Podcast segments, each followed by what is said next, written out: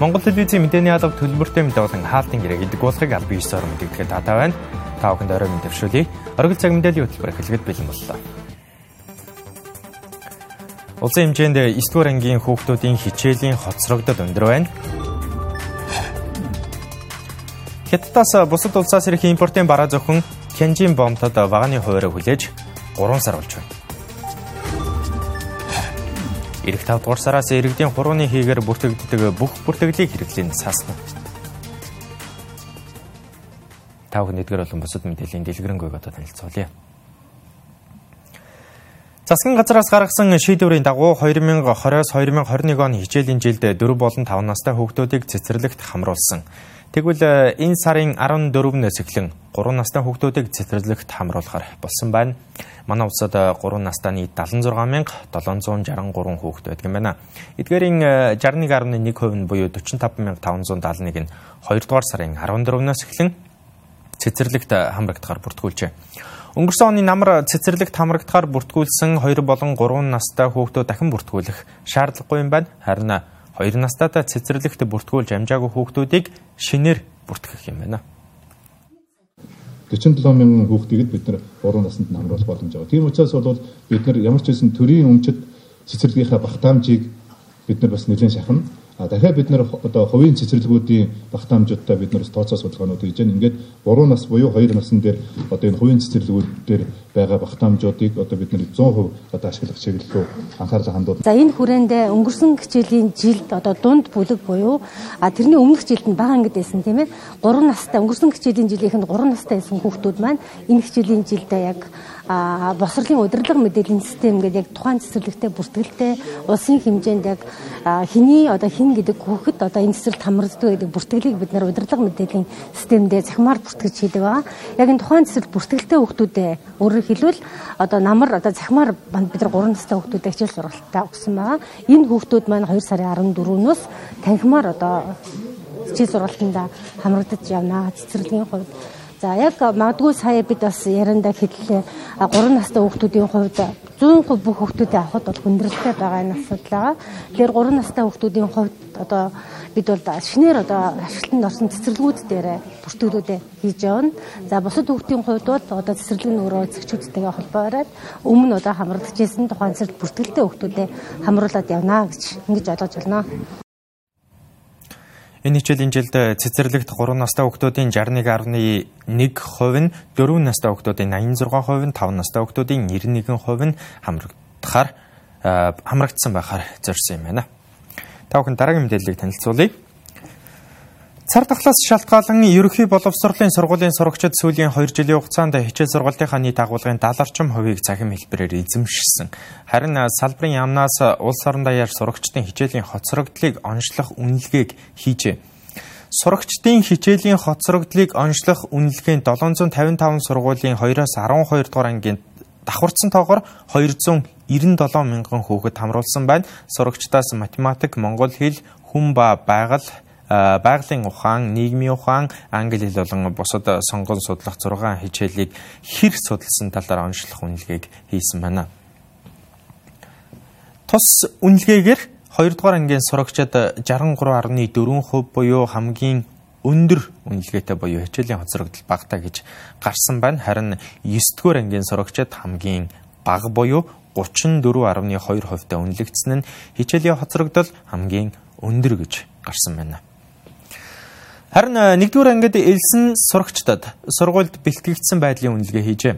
Үнэлгээнд хамрагдсан сурагчид 137 он авах ёстойгоос дунджаар 83 оноо авсан байна. Түүнчлэн улсын хэмжээнд 1931 хүүхэд сургууль завсардах эрсдэлтэй байгаа бөгөөд энэхүү судалгааны үр дүнд үндэслэн агуулгын хоцрогдлыг нөхөх бодлого төлөвлөгөөг боловсруулан хэрэгжүүлэхээр болсон байна. Сурагчид нэг хичээлийн жил дунджаар 160-аас 180 хоног танхимаар хичээлдэг бол 2020-оос 2021 оны хичээлийн жилд 100-аас 110 өдрийг танхимаар хичээлж чадаагүй буюу 62-оос 68% боломжоо алдсан байна. Энэ хугацаанд цахилгаан, интернет, телевиз, гар утас, компьютергүй зэрэг шалтгаантай 185 мянган хүүхэд хичээл үзэж чадаагүй юм а. Түүнээс гадна 470-аас 500 мянган хүүхэд хичээлийн бодиттой хоцрогдолд орсон тухай тооцоо гарчээ. За 20 онд бол судалгаа явуулдаг ковид нөхцөл байдлаас авагдаагүй.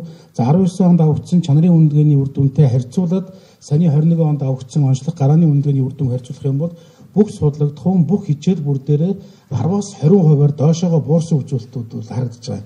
Тэгэхээр энэ маань ер нь ковидын өмнөх байдлын үеийн одоо хоцрогдлоос ковидын дараах хоцрогдол маань бас тодорхой хэмжээгээр нөлөө үзүүлж ингэж бууралтай гарсан байна гэдэг ийм үр дүн бол энэ дээрээс бодит өгүүлэл гарч байгаамаа. Боловсролын хүрээлэнгээс хийсэн судалгаанд дурдсанаар улсын хэмжээнд 1931 хүүхэд сургууль завсардах эрсдэлтэй байгаа юм а. Тиймээс салбарын амнаас дараах бодлогыг баримталж ажиллагаар болжээ сургуулийн хоцрогдол маш их байна гэж. Энэ бол үнэн тий. Тэгэхээр энэ нөлөө байгаа учраас бид нар аль болох ерөөсөө нэг өдөр ч гэсэн танхимыг алдахгүй явуулнаа гэсэн юм чирч баримталж байгаа. Ер нь бол хоцрогдол айлах төлөвлөгөөний эхний хэсэг бол ерөөсөө бүх хүүхдийг сургуульд нь иргэн холбоё. Ямар ч хүүхэд энэ ковид цатгалын нөхцөл байдлаас шалтгаалаад сургуулийн гадна үлдэхгүй байх ёстой. Тийм учраас учир шалтгаан нөхцөлийг одоо зөвхт онцлож тодорхойлж энэ хүүхдүүдийг бүгдийн сургуульд иргэн холбох ёстой гэсэн агуулгаар хүрээлэн судалгаа хийхэд бодиттой эрсдэлд орсон энэ 1931 хүүхдийг яаж эргэж холбох вэ? За дараагийн сургуульд нь иргэ холбочлоо яаж системд өгөх вэ? Саяхан асуусан ачаал өгөхгүйгээр одоо яг тодорхой төлөвлөлтөөр явах вэ? За ингээд системтэй нөхөд явсны дараа энэ бодлого өөрөө боловсролын салбарт нутагшиж тогтворч өстой гэсэн ийм агуулгаар одоо 3 харын зарчим буюу иргэн холбох, нөхөх, тогтворжуулах гэсэн энэ зарчмаар ийм хоцрогдол айлах зохицуулга байгаа шүү гэдгийг мэдээлэе. Хичээлийн хоцрогдлыг нөхөх бодвол хамгийн гол нь эхлээд гараагаа бид нар зөв онцлох хэрэгтэй. Аль анги дээр, аль ангийн хүүхд дээр ямар хичээл дээр хоцрогдол үүссэн байна. Энийг яаж нөхөх вэ?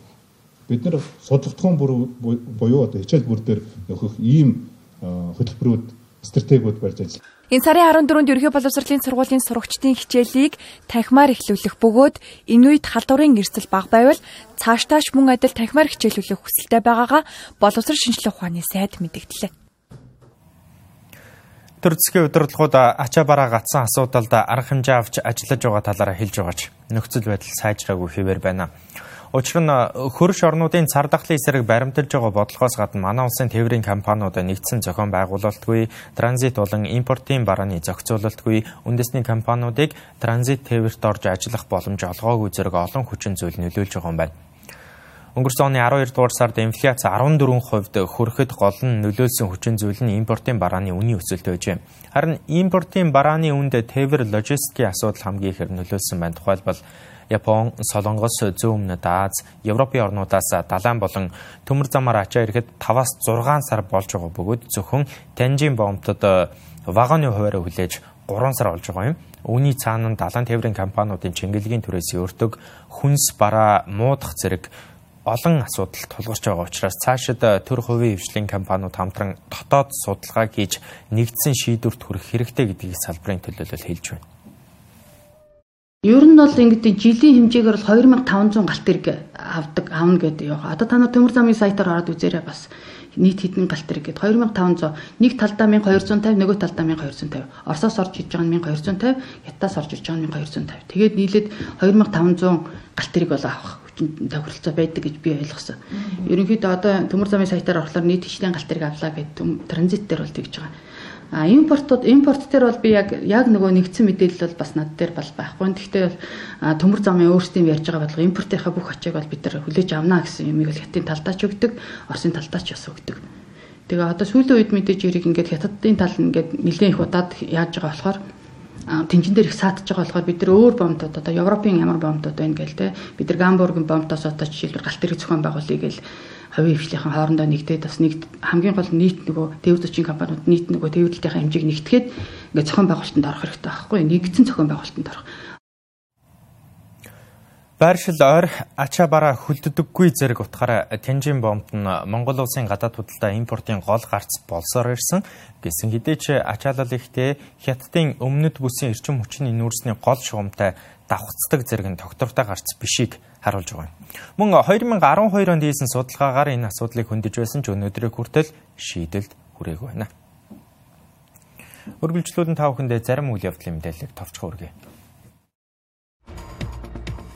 2022 оны 1-р сарын 31-ний өдрийн байдлаар 540 иргэнд 43.6 тэрбум төгрөгийн орон сууцны ипотекийн зээлийн санхүүжилтийг болгожээ.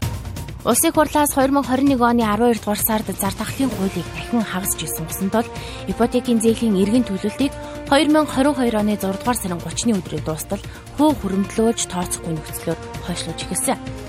Харин өнгөрсөн сард ээлжид бус чуулганаар зар тахлын хуулийг дахин хилэлцэж 2022 оныг дуустал сунгасан ч ипотекийн зээлийн эргэн төлөлтийг мөн он дуустал сунгаж болох хэсэг шийдвэр Төв банкнаас гараагүй байна. Төрийн өмчийн 6 их сургуулийн хөтөлбөрийг давхцалгүй болгох гэрээг 2021 оны хавар байгуулсан. Ингэснээр Монгол Улсын их сургууль, Ангаахын шинжлэх ухааны үндэсний их сургууль, Шинжлэх ухаан технологийн их сургууль, Монгол Улсын багшийн их сургууль, Соёлын урлагийн их сургууль, Хөдөө аж ахуйн их сургуулийн оюутнууд аль сургуульд суралцахаас үл хамааран сайн багшийн хичээлийг сонгож гэрдийдээ нэмэх боломжтой болсон. 2021-ээс 2022 оны хичээлийн жилийн намрын үлрэлт магистр болон докторийн түвшний суралцагчид бусад их сургуулийн хичээлээс харьяалал харгалзахгүйгээр хичээл судалж эхэлсэн. Тэгвэл энэ хаврын улирлаас бакалаврын түвшний оюутнууд бусад сургуулийн ижил түвшний хичээлүүдэд сонгон судлах боломж нэгдэжээ. Сонгон судлах хичээлийн саналыг 2022 оны 2 дугаар сарын 9-ний өдрийг дуустал цахим системээр бүртгэнэ. Төрийн албан тушаалтнуудын 2021 оны хувийн ашиг сонирхлын болон хөрөнгө орлогын мэдүүлгийг бүртгэх, хүлээн авах үйл ажиллагааг авилгатай тэмцэх газраас улсын хэмжээнд зохион байгуулж байна. Урьдчилсан дүнгээр мэдүүлгээ гаргуул зохиох 46.8 мянган албан тушаалтнаас өнөөдөр өглөөний 8 цагийн байдлаар 38.1 мянган албан тушаалтан буюу 81.4% мэдүүлгээ гаргажээ. Албан тушаалтнууд жил бүрийн 2 дугаар сарын 15-ны дотор авилгатай тэмцэх газрын захим хуудасаар дамжуулан мэдүүлгээ шинжилэн гаргах үүрэгтэй учраас хуулийн хугацаанд хувийн ашиг сонирхлын болон хөрөнгө оруулалтын мэдүүлгээ гаргахыг авилгатай тэмцэх газраас уриалжээ. Улаанбаатар хотод өнөөдөр COVID-19-ийн халдварын эсрэг дархлаажуулалтын суурин 157 цаг 18 цаг хүртэл ажиллана. Иргэд өөрт ойр барилга альж цэгтөгчж дархлаажуулалтад хамрагдах боломжтой. Вакцинжуулалт ихснээс хойш нийслэлийн нийтгүй амын 2 тунгийн хамралт 72%, 3 тунгийн хамралт 52.5% тавина. Харин нэмэлт 4-р тунгийн хамрагдалт 5.2% тавина. Ирэх 5 дугаар сараас э, иргэдийн хорооны хээгээр бүртгэгддэг бүх бүртгэлийг хэрэглэнээс хасна. Зөвхөн улсын бүртгэл хил хамгаалах газар зэрэг төрийн зарим чигүүрэг бүхий байгуулгал иргэдийн хорооны хээгээр дамжуулан мэдээлэл авах эрхтэй. Бусад байгууллагад хадгалагдаж байгаа хорооны хээний бүртгэлийн мэдээллийг 5 дугаар сарын 1-ээс өмнө устгуулах бөгөөд энэ чиглэлээр засгийн газраас байгуулагдсан ажлын хэсэг ажиллах юм байна. Ажил олгогчид ажилтныхаа цагийн бүртгэлийг хийх зорилгоор хурууны хээг ашиглах нийтлэг тохиолдол байдаг. Мөн арилжааны банк томоохон супермаркет, өөрийн телефоны оператор компаниуд хэрэглэгчийн мэдээллийг нэгтлэх үйлчилгээний байгууллагууд мөн урамшууллын оноо олгох, зээлийн аппликейшнууд тухайн иргэний зээлийн мэдээллийн санд нэвтрэх зорилгоор үйлчлүүлэгчийн хурууны хээг бүртгэдэг. Хурууныхээ хүний давхцахгүй өгөгдөл буюу биометрик өгөгдөл. Гэтэл хүний хувийн мэдээллийг зөвшөөрлгөө цуглуулах, ашиглах, цаашлаад дамжуулах зэрэг асуудал үүсэх эрсдэлтэй. Тиймээс хүний давхцахгүй өгөгдлийг хамгаалах, хүний хувийн мэдээллийг ашигласан тохиолдолд мэдээллийн эзнээс зөвшөөрөл авах зорилготой хүний хувийн мэдээлэл хамгаалах тухай хуулийг 2021 оны 12 дугаар сард баталсан. Гарын хурууны хээг зөвхөн одоо иргэний бүртгэлийн байгууллага одоо иргэний бүртгэл хөтлөх болон сонгогч сонгуулийн үйл ажиллагаанд ашиглах зорилгоор л одоо хурууны хээг цуглуулах. За дээрэс нь хил хамгаалалтын газар бол одоо Монгол улсад нэвтэрж байгаа энэ гадаад улсын иргэдийн хурууны хээг авах. За шүүх шинжилгээний байгууллага гэмтрэг зөрчилтэй холбоотойгоор шүүх шинжилгээнд зориулж хурууны авах ч гэдэг юм уу. Ерөнхийн юм тодорхой маш одоо цомхон хүрээнд одоо энэ хурууны хээг ашиглахаар байгаа. За улсын хурлын гишүүд бол зөвхөн одоо юу гэдэг эрцээ бүртгүүл санал өгөх байдлаар одоо ашиглаж байгаа. Тэгэхээр цаашдаа одоо бид хэдэл хурууны ийг дэлгүүр оршоонд өгсөн байдаг. За ажлын цаг бүртгэл дээр одоо ашиглаж байгаа гэдэг юм. Ийм олон зүйлүүдээр бол хурууны ийг цаашдаа ашиглахгүй өөр одоо боломж төлбөрүүдээр одоо тухайн үйл ажиллагаанууд хийгээ явах болцоо нь бол бүрдэж байгаа гэж хэлж байна. Хэрв ажил олгогчид ажилтнуудынхаа ажилласан цагийн бүртгэлийг хурууны хээгэр хийдэг бол 5 дугаар сарын 1-ээс өмнө энэ тогтолцоог хаалж өнгөрсөн хугацаанд цуглуулсан хурууны хээний мэдээллийг устгах шаардлагатай болж байна. Ер нь бол эндээс татгалзах эрх нь байж байгаа. Хоёрдугаарт яг хоо энэ өөрөө иргэд зөвхөн хуулиар зөвшөөрсөн байгууллагууд хурууныг ам бусдууд нь бол одоо хоригдж байгаа учраас энэ үйл ажиллагааг одоо авах нь бас боломжгүй болж хувирж байна гэсэн үг. Хоёрдугаарт яг зүгээр бидэд бас мэдээж одоо юу гэдэг юм бусад одоо биометрик мэдээллүүдийг бас одоо ашиглаж цагийн бүртгэлээ байгууллагууд хийж болж байна. За эргээд одоо яг хуу цаашдаа цахим гарын үсгийг одоо нэвтрүүлж байна. Үүнтэй холбоотойгоор бас хурууны бас төвшөнд тухайн иргэнийг бас цахим орчин таньж исэн эсвэл яг тухайн үйлчлүүлж байгаа байгууллага одоо таньж одоо үйлчлэгийг санал болгож байгаа ч юм уу ийм зүйлүүдийг бол бас цаашдаа энэ цахим гарын үсгийн хуулийг бас орлуулах байдлаар цахим гарын үсгийг ашиглах байдлаар энэ одоо хийх болцоотой бүрдэж байгаа гэсэн үг. Тэгэхээр одоо магадгүй банкн дээр очиод үйлчлүүлэхэд одоо бас цахим гарын үсгээрээ өөрийгөө таниулах ч гэдэм үү. Ийм байдлаар цаашдаа явах. А магадгүй тэр захим гарын үсгийг бид нэр иргэний үнэлэх дээр суйрлуулад өгчгөр иргэний үнш одоо үнэлэх уншигч одоо төхөөрөмжүүдээр дамжуулаад энэ бас үйлчлэгээ авах ч гэдэм үү. Ийм бүх болцоонууд нь бол хэв явна гэсэн үг. Одоогоор хичнээн иргэний хурууны хийний бүртгэлийн мэдээлэл хичнээн байгууллагад хадгалагдаж байгаа хэсэг талаар дата мэдээлэл эцэслэгдээг байна.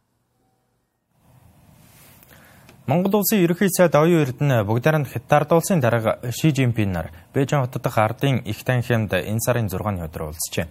Уулзалтын үеэр бүгдээр нь Хятад улсын дарга хоёр улсын иж бүрэн стратегийн түншлэлийн харилцааг шин төвшөнд ахиулах хүсэлтэй байгаагаа илэрхийлсэн байна.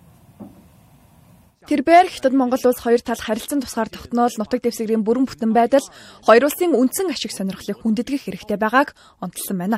Мөн бүгд найрамдагчдад ард улс Монгол улстай дээд түвшний холбоогоо хадгалж засаглалын туршлагаа хуваалцсан хоёр улсын харилцааг өргөжүүлэх хүсэлтэй байгаагаа илэрхийлжээ. Ши Жинпин мөн Хятад Монгол улсын хоёр талын хамтарсан мэдээллийг хэрэгжүүлж бодиттой үр дүнд хүрнэ гэдэгт найдаж байгаагаа илэрхийлсэн байна. Түүнчлэн хоёр улс хооронд цардахлын тэгтэлтийн ихэнх үед харилцан туслалцаа үзүүлсэн байсныг дурдан эдгээр нь хоёр талын найрамдлын харилцааг шин шатанд гаргасан хэмээн тодорхойлжээ. Харин Монгол Улсын ерөнхий сайд оюун эрдэнэ Бээжин 2022 өвлийн олимпийг цартахлын хүнд үе зохион байгуулж байгаа нь цартахлыг ялан дэлэх ихтгэл найдварыг дэлхийд дахинд өгч байгааг онцлсан байна. Олимпийн наадмыг инх тайван эмнэгдлийн бэлэг тэмдэг хэмээн тэрбээр тодорхойлоод улс төржүүлэх ёсгүй гэдгийг хэллээ. Мөн хүнд цаг үед Монгол улсад ковид-19-ийн халдварын эсрэг вакцин хандуулсан талархал илэрхийлэн бүгд найрамдагчдад ард улсыг үнцэнтэй хөрш хэмээн тодорхойлжээ. Орон сууцны байрны усны цоргоноос зэвтэй ус гардаг асуудал нийслэлд түгээмэл байсаар удаж байгаа талаар иргэдэлж байна. Чанар аюулгүй байдал хангаагдсан ус цэвэр түгэх төв шугамар дамжин дундын болон босоо шугамд нийлүүлэгддэг. Хэрв цоргоноос зэвтэй ус гарч байгаа бол сууц өмчлөгчдийн холбоонд хандах орон сууцны дотоод сан техникийн шугамд гэмтэл гарсан шугам хуучирсан цэргийг тодруулах арга хэмжээ авахулах нь зүйтэй гэж Ус сувгийн удирдах газрын мэрэгжилтэн зөвлөж байна. Иргэд хуучин орон сууцуд болон зарим шинэ орон сууцны цорооноос ч зэвтэй ус гардгийг хэлж байна. Унтны усандаа ихтгэлгүй байдаг учраас ихэнхдээ нэмэлт шүүлтүр зэргийг ашигладаг бол зарим үед хувцас авахад ч хүндрэлтэй байдаг тухайга хуваалцлаа. Ер нь манайхын хуусын байранд төгөхгүй юу? Ер нь тохиолддог байнга дандаа зэвтэй ус гоочдөг. Цэвэр усны асуудлыг тусдан шийдэхгүй бол энэ хүн хүн ардын одоо нөгөө дундаж наслалтанд хамгийн үнэхээр нөлөөлж байгаа зүйл бол ерөөсөө ус л байгаа байхгүй. Тэгээ энэ нь бол шууд гоочж байгаа усанд бол үндэ ихтэлтэй байж чаддаггүй.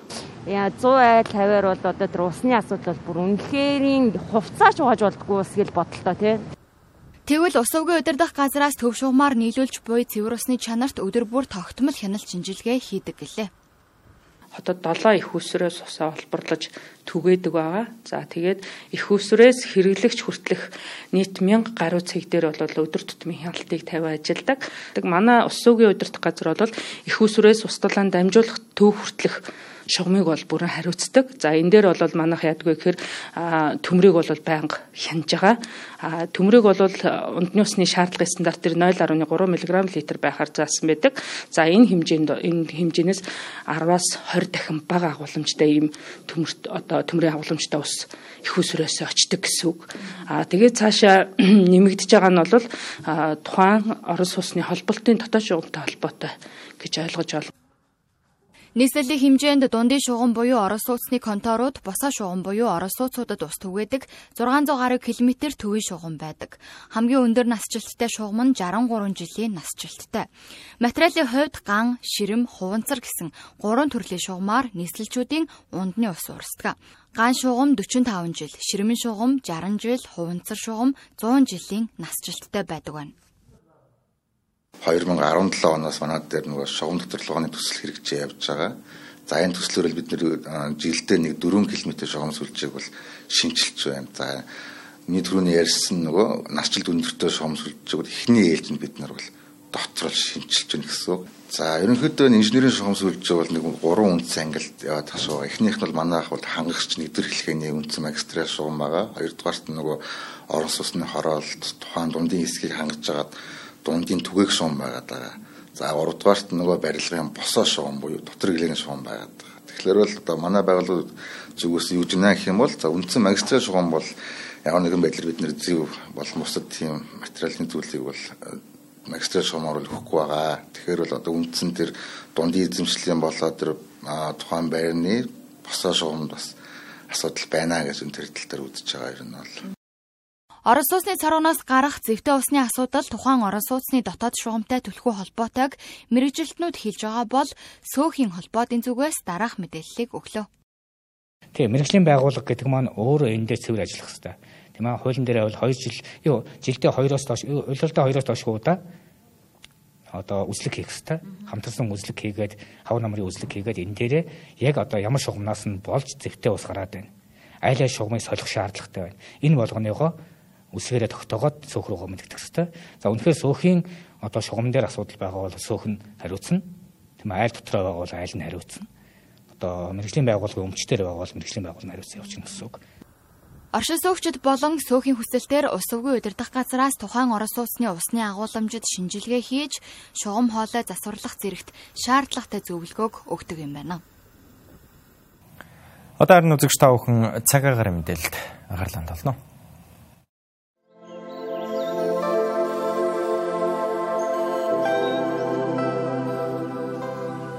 Сайн байцгаана уу? Улаанбаатар хот болон орон нутгийн цагаар мэдээллийн дэлгэрэнгүй танилцуулъя. Улаанбаатар хотод өдөртөө 10 хим, шөндөө өршиж 20 хим хөтөн байна. За энэ үе салхи баруун өмнөөс чиглэлтэй 4-өөс 9 м секунд салхилна. Бүрэг баригт өдөртөө цастай 15 хим бол шөндөө цасгүй 23 хим хөтөн. Харин баасанд өдөртөө 17 хим болж хүүтний ирж болж чангарч байна. Шөндөө цастай 25-аас 27 хим хөтөн байна.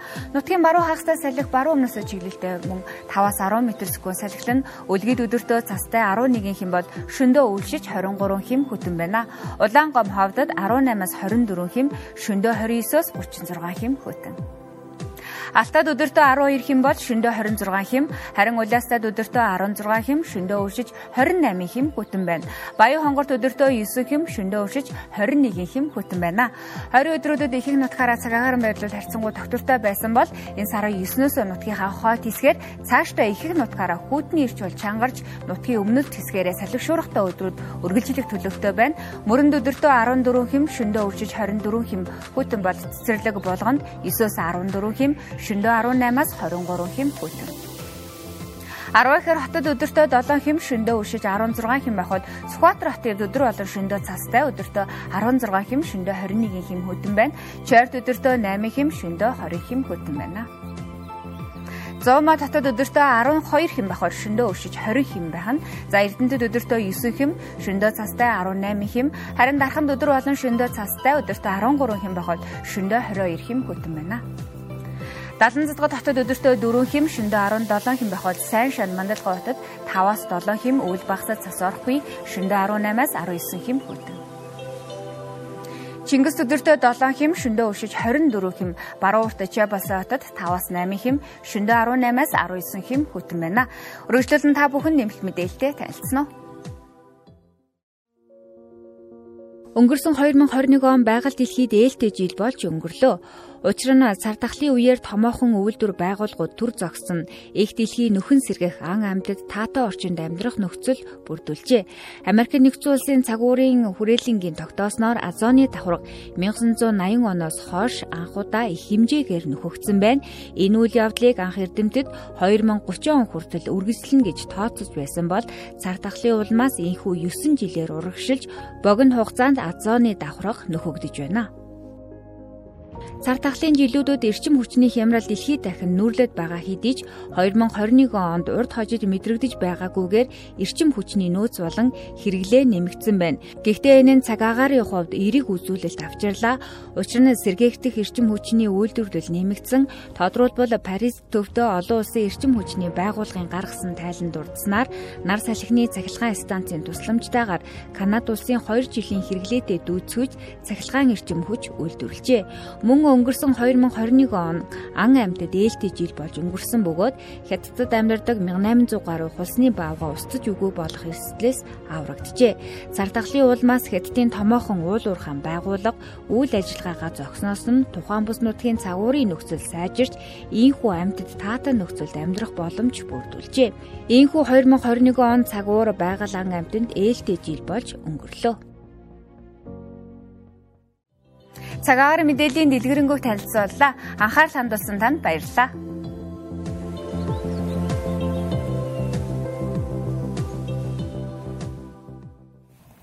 Монгол телевиз та бүхэнд оргил цаг хөтөлбөрөөр хүргэлээ. Улс төрийн намын эвслээс ангид хаалтан гэрээгүй, аж ахуй нэгж байгууллагын захиалгагүй, төлбөргүй мэдээлэл авч утсан танд баярлалаа. Та бүхэн оройг сайхан өнгөрүүлээрэй.